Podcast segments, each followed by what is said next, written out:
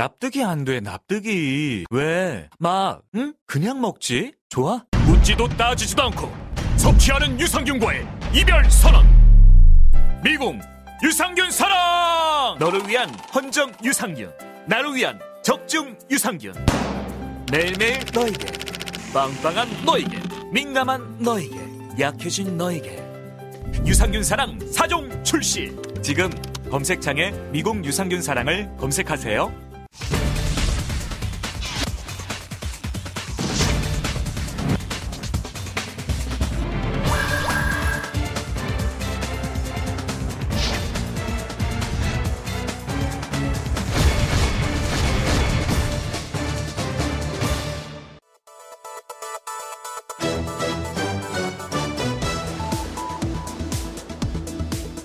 재판정에서 피해자다움과 정조를 말씀하실 때 결과는 이미 예견된 것이었을지도 모르겠다.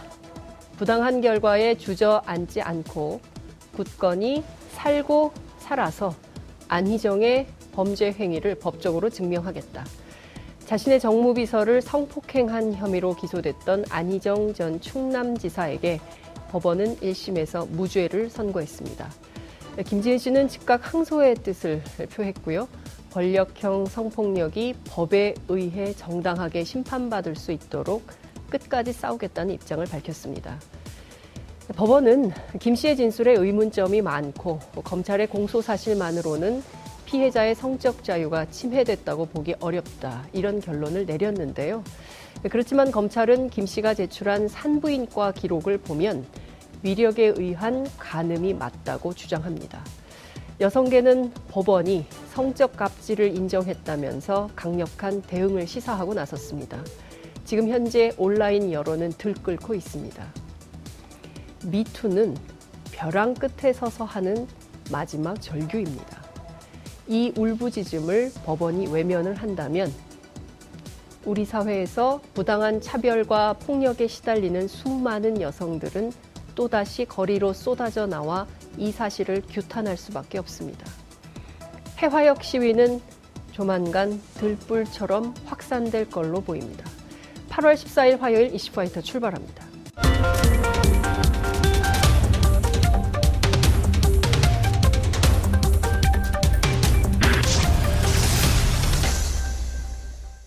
깨어있는 시민들이 꼭 알아야 할 알찬 브리핑, 깨알알 브리핑 시간입니다. 오늘은 고발뉴스 민동기 미디어 전문 기자 나오셨습니다. 어서 오십시오. 안녕하십니까. 아이고 반갑습니다. 역시 휴가를 네. 갔다 와야 됩니다. 그렇습니다. 네. 아, 활기가 아, 넘칩니까? 어... 가뜩이나 시끄러웠던 아줌마가 더 시끄럽게 웃고 있어요. 네. 예. 아주 표정이 좋습니다. 아, 좀 네. 놀아야 됩니다. 그렇습니다. 예. 네.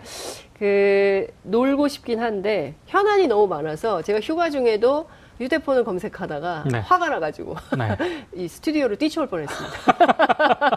계속 카톡으로 대화를 나눴다는 그런 얘기도 들었습니다. 예, 아 정말 대한민국은 이슈가 끊이지 않는 어, 나라이구나. 이슈 파이터는 계속될 수밖에 없다. 네. 이런 생각이 좀 들었는데요. 제가 앞서 이제 그 어, 오프닝을 통해서도 말씀을 좀 드렸는데 이 사건 어떻게 봐야 됩니까?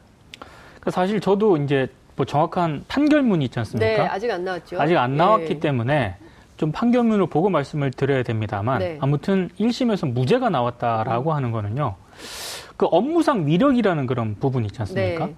이걸 그 재판부가 굉장히 협소하게 판단을 한 게 아닌가. 네. 그러니까 성폭력이 일어난 그 장소 있잖아요. 예. 그 장소에서 예. 뭐 얼마나 저항을 했는가, 얼마나 거부 의사를 표현을 음. 했는가 음.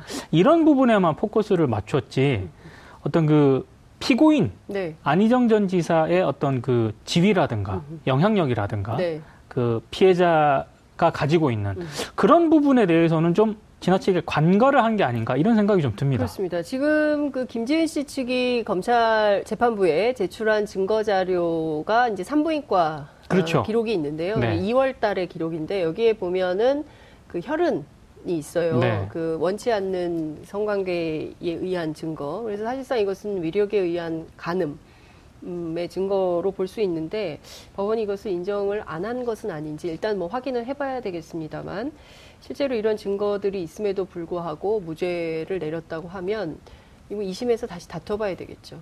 저는 사법부 1심 판결은 제 개인적으로 봤을 때는 굉장히 실망스럽지만 네. 그래도 2심과 또 대법원이 있지 않습니까? 네. 아, 사법부. 신뢰가 좀 바닥이긴 아, 합니다만. 대법원이 참 어떻게, 네, 뭐 이번에 이제 노동인권 뭐 여러 그렇죠. 변호사들, 아, 출신들이 많이 들어갔기 때문에. 네. 그 전에 어쨌든 그 지금 무죄 선고를 받은 안희정 충남지사, 전 충남지사의 발언을 좀 듣고 계속 말씀을 이어가겠습니다. 국민 여러분, 죄송합니다. 부끄럽습니다. 많은 실망을 드렸습니다. 다시 태어나도록 더 노력하겠습니다. 부끄럽고 죄송합니다. 미투 사건의 첫 번째 결, 법적 결론인데요. 사법당국에 하고 싶은 말씀 있으시면 한 말씀 부탁드립니다. 다른 말씀 못 드리겠습니다. 부끄럽고 죄송하다는 말씀만 올립니다. 부끄럽고 죄송하다는 거잖아요, 지금. 그렇죠. 음, 이제 무죄를 받았으면 부끄럽고 죄송한 일이 아닌 것이어야 되는 거 아닙니까? 도덕 윤리적으로는 상당히 예. 할 말이 없는 그런 예. 상황인 거고요. 더더군다나 법적으로는 일단 1심에서 무죄를 받았지만 네.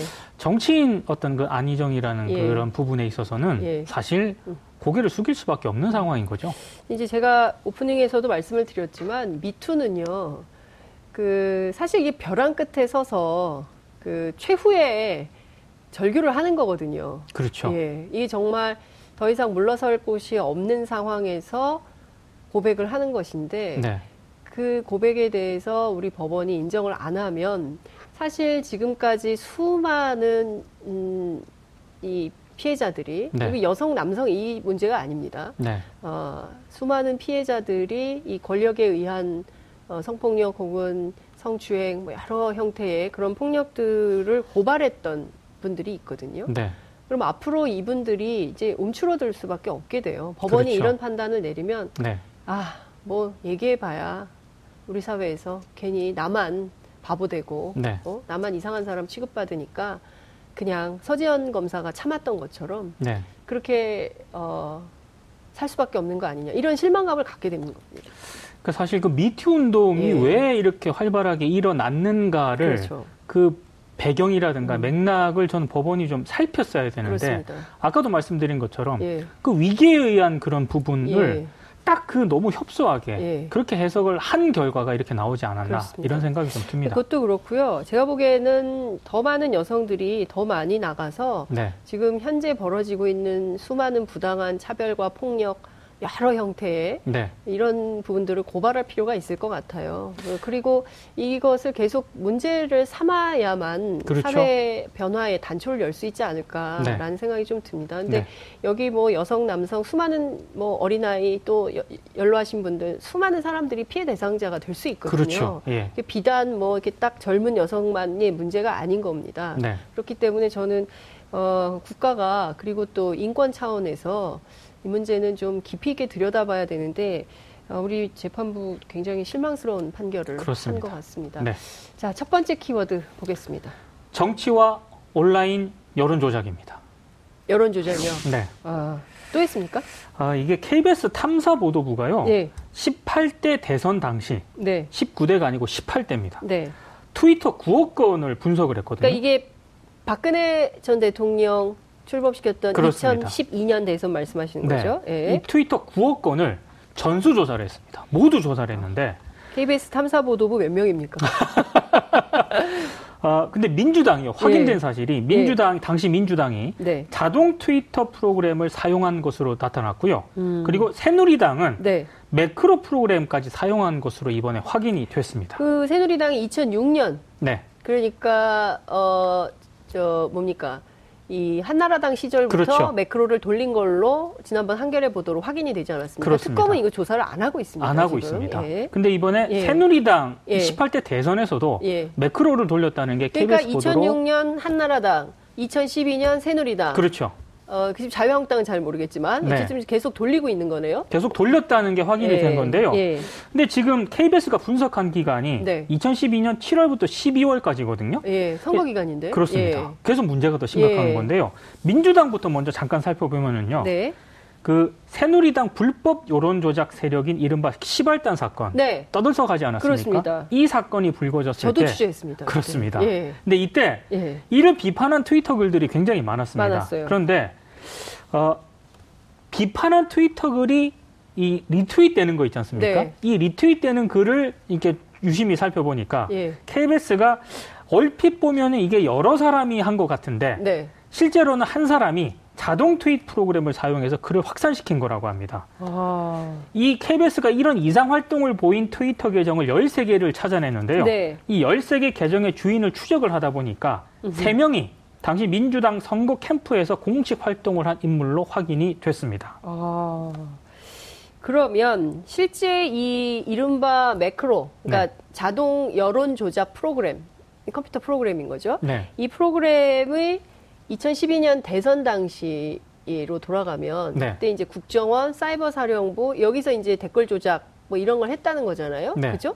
근데 그게 아니라 각 정당이 다 같이 다 같이 한 건가라는 생각이 좀 드는데 제가 당시 기억을 더듬어 보면 네. 그때 되게 추웠는데 여러 네. 제보가 들어왔어요. 그래서 네. 제가 신촌부터 여의도까지 불법 여론 조작 사무실을 네. 확인하러 후배들을 데리고 네. 가, 계속 취재하고 다니는데 허탕쳤던 기억이 났는데 그러니까 계속 이런 일이 있었던 거네요. 통상적으로 그 이른바 네. 알바생들을 고용해서 네. 계속 그 본인들이 어떤 좀 괜찮다고 생각되는 글들을 리트윗하는 음. 이런 형식을 많이 생각을 했었는데 네. 그런 형식이 아니라 이번에 그 민주당이 당시 대선에서 예.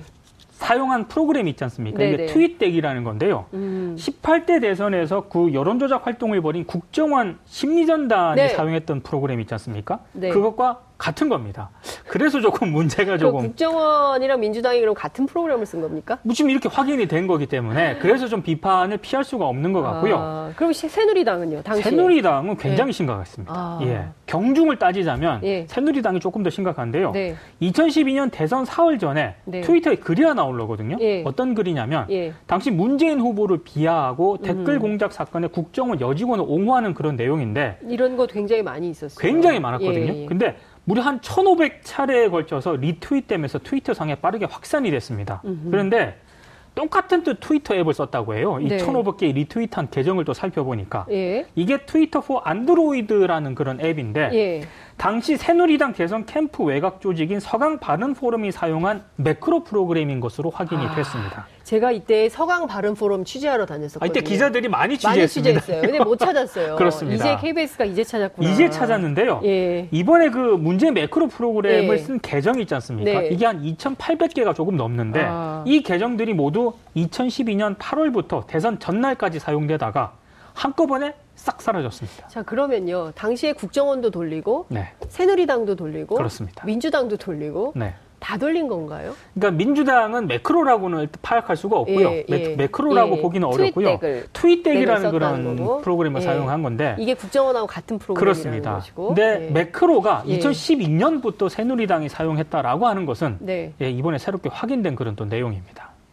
음, 특검이 이거를 수사해봐야 되는 거 아닌가요? 그러니까 이번에 드루킹 특검이 그 인지된, 그러니까 수사 중에 인지된 모든 사건을 수사할 수 있도록 되어 있는데, 네. 어, 그러면 이런 것들을 여론 조작의 방점이 찍혀 있는 거잖아요. 그러니까 그렇죠. 선거 때 여론 조작 프로그램을 돌렸냐, 안 돌렸냐. 네. 그리고 돌렸다면 누가 돌렸고, 실제 이제 의혹의 중심에 서 있는 김경수 도지사를 포함해서 민주당이 과연 이들에게 금품과 또는 네. 사무실을 제공했냐 안 했냐 이게 그렇죠. 핵심인 거잖아요. 그렇죠. 근데 지금 그게 아니라 지금 정치자금 관련된 수사를 계속 하고 있어요. 네. 그 노회찬 의원도 그랬고 이번에 누굽니까? 저 청와대 송인배 송인배 네. 비서관도 네. 지금 다른 데서 받은 거를 그렇죠. 수사를 하고 있다는 거 아니겠어요? 네. 그러니까 그런 거는 고위공직자 비리 수사처를 빨리 통과시켜서 네. 고비처를 상설화해서 거기서 수사를 하면 되는 거잖아요. 그죠? 그러니까 사실 그거는 위반 같은 거. 검찰에서 별건이기 때문에 네, 검찰에서 해도 되고. 두루킹 특검이 예, 이렇게 수사할 사안은 아니라고 보는데 오히려 지금 네. 아까 말씀하신 한겨레 그 보도라든가 이번에 KBS 보도 가 오히려 네. 지금 드루킹 특검이 더 깊이 파야 될 그런 수사 영역이라고 보거든요. 그러니까 지금 드루킹 특검이 해야 될 일을 한겨레와 KBS가 하고 있는 겁니까? 그렇습니다. 제가 봤을 때 그렇게 보고 있습니다. 그 드루킹, 그러니까 저는 이 그 본질에 천착하는 삶이 되어야 될 것 같습니다. 원래 자기 숙제를 좀 잘해야 되는데 그렇죠. 지금 계속 딴짓을 하고 있는 거라는 얘기가 되는 건데요. 특히요. 예. 어, 선거 이번에 여론 조작에 그때 제가 앞서 네. 언급한 네, 예. 매크로 프로그램 돌려가지고 새누리당 예, 예, 예, 그때 관여했던 인사가 예. 대, 대선이 끝난 뒤에 청와대로 또 직원으로 또 이직을 했다고 그러거든요. 아. 그러니까 이 부분은 예. 굉장히 파헤칠 부분이 굉장히 많거든요. 제가 누굽니까? 봤을 때. 누굽니까? 아, 이거 누군지는 뭐. 근데 이게 이 정도로 이제 이동이 됐다라고 하는 거는 그럼 새누리당 지도부가 몰랐느냐? 음. 당시 그 청와대 알았겠죠. 그러니까 청와대는 또 몰랐느냐? 사실상 이 공로를 인정받아서 청와대로 갔을 가능성도 아니, 그러니까, 배제하기는 어려운 그런 그러니까 상황 합리적으로 그렇게 의심이 가능한 그렇죠. 그런 부분이기 때문에 충분히 수사를 해봐야, 해봐야, 해봐야 될것 같은데요. 그러니까 예컨대 특검이 수사하지 않는다면 검찰이라도 네. 광범위하게 그러니까 그렇습니다. 그러니까 지금 여론 조작이 심각한 문제로 대두된 지가 굉장히 오래됐는데 네. 특검이 정말 해야 되는 수사는 하지 않고 곁다리 수사 위주로 하고 있기 때문에 그렇죠. 이 중심이 되는 수사를 누군가는 해야 되거든요. 여론 조작은 있으면 안 되기 때문에 네. 이게 뭐 민주당이 됐든 국정원이 됐든 뭐 지금 자유한국당 혹은 또 그 전신인 새누리당 그 전신인 어, 한나라당이 됐든 과거든 현재든 지금 무슨 일이 벌어지고 있다면 그것을 그렇죠. 바로잡는 역할은 검찰 수사를 통해서 확인이 돼야 될 필요가 있기 때문에 이거는 이대로 방치하면 안 될 것 같습니다. 드루킹 특검이 아니라 네. 매크로 특검을 해야 될 것 같습니다. 이름을 바꿔서 네. 다시 해야 되지 않을까라는 생각이 좀 듭니다. 자, 두 번째 키워드 보겠습니다. 꼼수 삭감입니다. 제가 참 답답. 어제 제가 칭찬했거든요. 아, 잘했다고. 예, 아니, 정말 처음에는, 잘하셨다고. 처음에는 다들 예? 박수를 쳤습니다. 아, 정말 이럴 수 있습니까? 아, 근데 아, 진짜 너무합니다. 이런, 이런 식의 뒤통수. 그렇습니다. 곤란합니다. 예. 전면 폐지가 아니었고요. 예. 교섭단체 원내대표들이 받는 특수활동비는 없어진 게 맞는데 네. 국회의장단하고 각 상임위는 특수활동비를 반으로 줄여서 받는 쪽으로 지금 가닥이 잡히고 있습니다. 왜 반입니까? 양념 반, 프라이드 반도 아니고 왜 반반입니까? 아니 근데 이게 아, 조금 더 좀 살펴봐야 네. 되는데요. 국회 특수활동비의 75%를 차지하는 게 네. 국회의장단하고 상임위원회 특수활동비입니다. 네. 그럼 무슨 얘기냐면은 75% 에? 저 25%만 날린 겁니까? 그렇습니다. 25%만 아... 날렸다는 그런 얘기이기 때문에 네. 제가 봤을 때는 이거는 좀 국민들을 교묘하게 음. 좀 속이는 행동이 아닌가 이런 생각이 좀 들고요. 보면 62억 가운데 47억은 살린 거잖아요. 그렇습니다. 결국 15억만 줄인 15억 정도만 줄였다는 어, 사실상 거죠. 삭감 조치에 그렇습니다. 예. 해당하는 게 아닌가 싶습니다. 근데 이런 꼼수가 알려지면 제가 보기에는 정당 지지율 더 떨어집니다. 더불어민주당 네. 지지율이 최근에 좀 예, 하락 추세를 보이고 있지 않습니까? 제가 봤을 때 이 특수활동비 문제에 대해서 예. 폐지 문제에 대해서 예. 소극적으로 좀 대한 것도. 그 지지율 하락의 한 원인이 된것 같아요. 저는 이거 굉장히 큰 원인이 된다고 보고요. 지금 본인들이 다른데 다 비판하고 있잖아요. 그렇습니다. 박근혜 전 대통령은 억울해요. 이걸로 재판받고 있어요. 그렇습니다. 그렇, 지 않습니까? 그렇죠. 감옥 간 사람도 있어요. 네. 그런데 자기네들이 받는 특활비는 또 안 없애거나 이런 꼼수를 부리고 있으니 이렇게 불공정하면 안 되는 거죠. 아니 그리고 국정원이라든가 네. 검찰이라든가 다 없애고 있잖아요. 국세청이라든가 이런 부분 앞으로 이제 예. 없애라고 네. 국회에서 얘기를 해야 예. 되는데 본인들 특수활동비에 대해서 이렇게 소극적이면 정기국회에서 할 얘기가 없어요. 없습니다. 제가 네. 봤을 때. 정기국회에서 어떻게 국정원 특활비 없애라고 어떻게 얘기를 하겠습니까? 그러니까요. 네. 예? 그 제가 보기에는 이런 방식이면 사실상 개혁은 어 하지 않겠다는 거 아니냐라는 시각으로 국민들이 비판할 수밖에 없습니다. 그렇습니다. 네, 정말 네. 답답한 이런 상황인데요. 국회가 이걸 못 없애는 이유가 있습니까? 아무래도 네. 여기에 이게 네. 아, 필요하긴 하죠. 근데 좀그 다 어차피 뭐 밥 먹고 뭐 차 마시고 뭐 여행 가고 이런 비용들 아니겠어요? 그렇죠. 그런 거면 그냥 공개적으로 제 말이 그 말입니다. 네. 네. 하면 되는 거 아니겠습니까? 그러니까 공식적으로 네. 국회 업무 활동비로 이렇게 네. 편성을 해서 가는 게 낫지 영수증 네. 다 처리하고요. 예. 뭐하러 이렇게 또 특수활동비에 이렇게 음흠. 집착을 해서 네. 아니 물론 국회 특수활동비는 네. 전체 그 정부 부처 예산의 1% 정도밖에 안 됩니다. 음. 그런데 이 국회 특수활동비를 먼저 개혁을 해야 네. 다른 정부 부처 특수활동비 개혁을 요구할 수 있는 거 아니겠습니까? 음, 그렇죠. 예, 그런 점을 좀 감안을 했으면 좋겠습니다. 알겠습니다. 자, 어, 시간이 없기 때문에 끝으로 세 번째 키워드 보겠습니다. 동일 범죄, 동일 처벌? 뭐 어떤 얘기입니까? 그 홍대 불법 촬영 판결 그 결과가 아, 나왔는데요. 예, 예. 그 동료 남성 모델의 그 음. 나체 사진을 인터넷 커뮤니티에 올렸던 20대 여성 모델에게 법원이 실형을 선고를 했습니다. 네. 징역 10월을 선고를 했는데요. 음. 어, 여성계에서 굉장히 반발을 하고 음. 있습니다. 왜냐하면 네. 비슷한 사건이 있었는데 음. 특히 남성이 가해자인 네. 그런 비슷한 예, 사건이 예. 있었는데 어, 좀 다르다. 그때는 음. 굉장히 관대한 처벌이었는데 네. 관대하게 판결을 했었는데 음. 이번에는 실형을 선고했다. 음. 이건 좀 편파 판결이다. 이렇게 네. 지적을 하고 있습니다. 예. 근데 저는 이 몰카라는 용어도 바꿔야 된다고 봅니다. 그렇습니다. 명확하게 불법 촬영이거든요. 법률을 위반한 건데 몰카 이러면 무슨 예능 프로그램이 생각나요. 왜냐하면 옛날에 이경규 씨가 그렇습니다. 몰래 카메라를 했었기 때문에 이 몰카라는 용어부터 바꿔야 된다. 불법 촬영이고 제가 그래서 예. 오늘 언론들 보도를 쭉 봤거든요. 네, 예. 거의 상당수 언론이 예. 그냥 몰카도 아니고요. 예. 누드 몰카라고 제목을 달았더라고요. 굉장히 이제 상업주의 가 발동. 이건 제가 봤을 때그 예. 불법적인 어떤 네. 범죄 행위라는 그런 인식을 심어주기보다는 굉장히 흥미 위주. 네. 네. 이런 식으로 좀 인식을 많이 심어주거든요. 음. 언론부터 이런 좀 표현은 좀 자제를 해야 될 것 같습니다. 알겠습니다.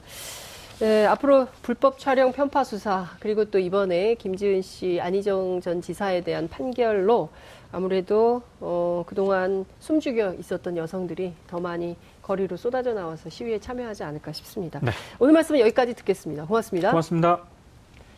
여러분들께서는 지금 생방송으로 진행하는 장윤선의 이슈 파이터와 함께하고 계십니다. 오늘 방송 좋았나요? 방송에 대한 응원 이렇게 표현해주세요. 다운로드하기, 댓글 달기, 구독하기, 하트 주기. 더 좋은 방송을 위해 응원해주세요. 그리고 2부도 함께 해주세요.